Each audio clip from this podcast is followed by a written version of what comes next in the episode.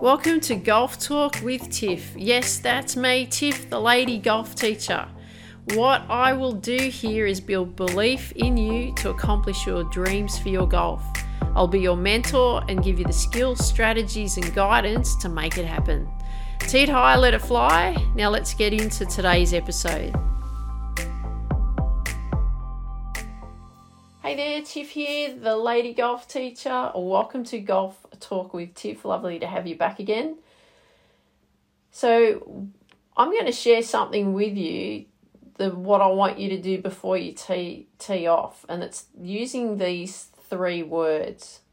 And these three words is set an intention. So what I want you to be do, what I want you to be thinking about is what kind of intention that you want to set before you tee off. And I'm not talking about setting a goal here in the sense of, okay, how many points you want to get, or how many pars you want to get, or how many shots that you want to get to play better so that you can improve your handicap. It's not about what you want to get.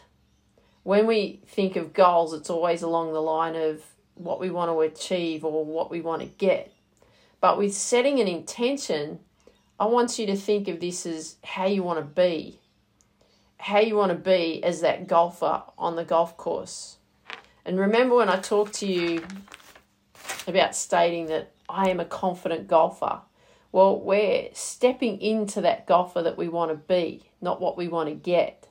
So when I talk about setting an intention, it's, as what I've said before, it's how you want to be. And here's an example.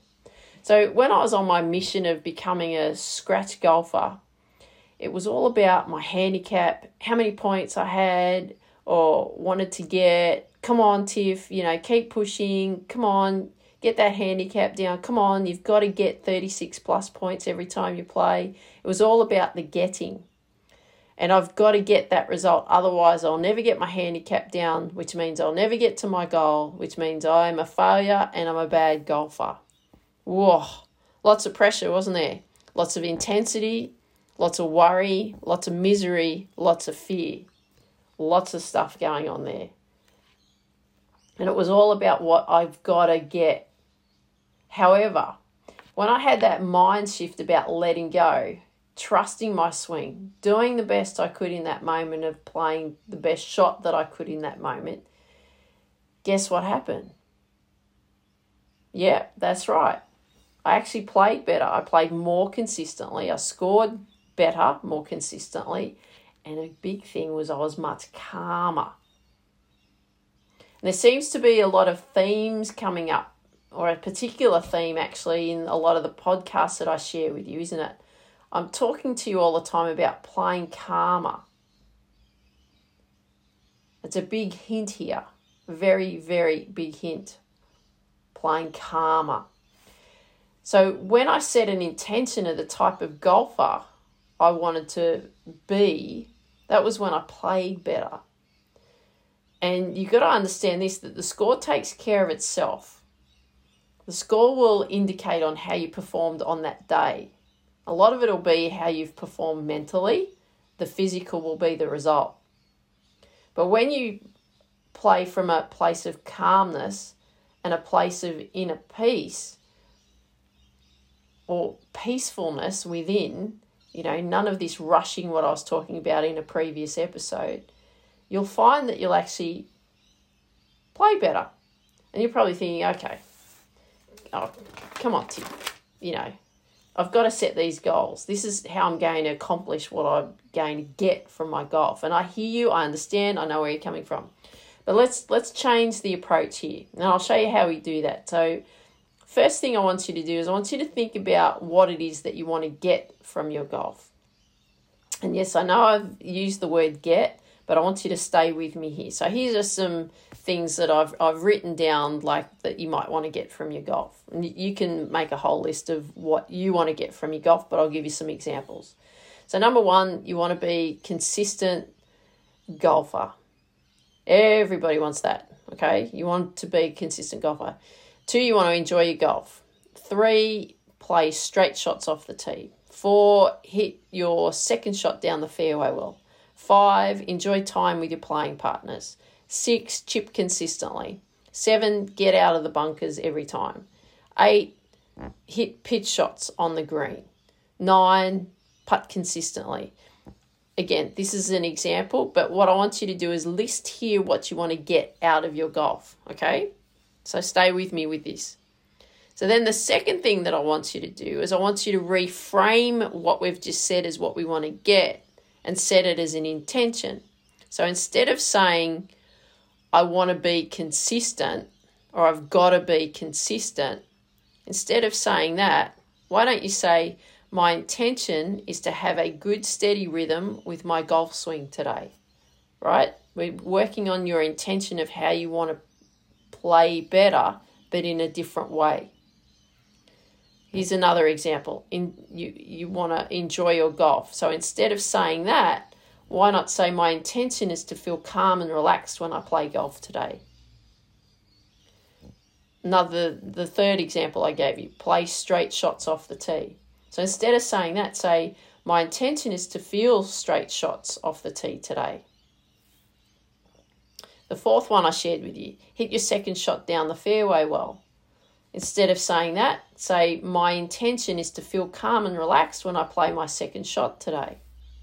You see how there's a bit of a shift happening here, what your intention is of how you want to be. Here's another one, number five, enjoy time with your playing partners. Instead of saying that, my intention is to enjoy the company of playing partners when I play today. The sixth one, chip consistently. Why don't you say this instead? My intention is to feel the ball or have the club face work straight when I play my chip shots today.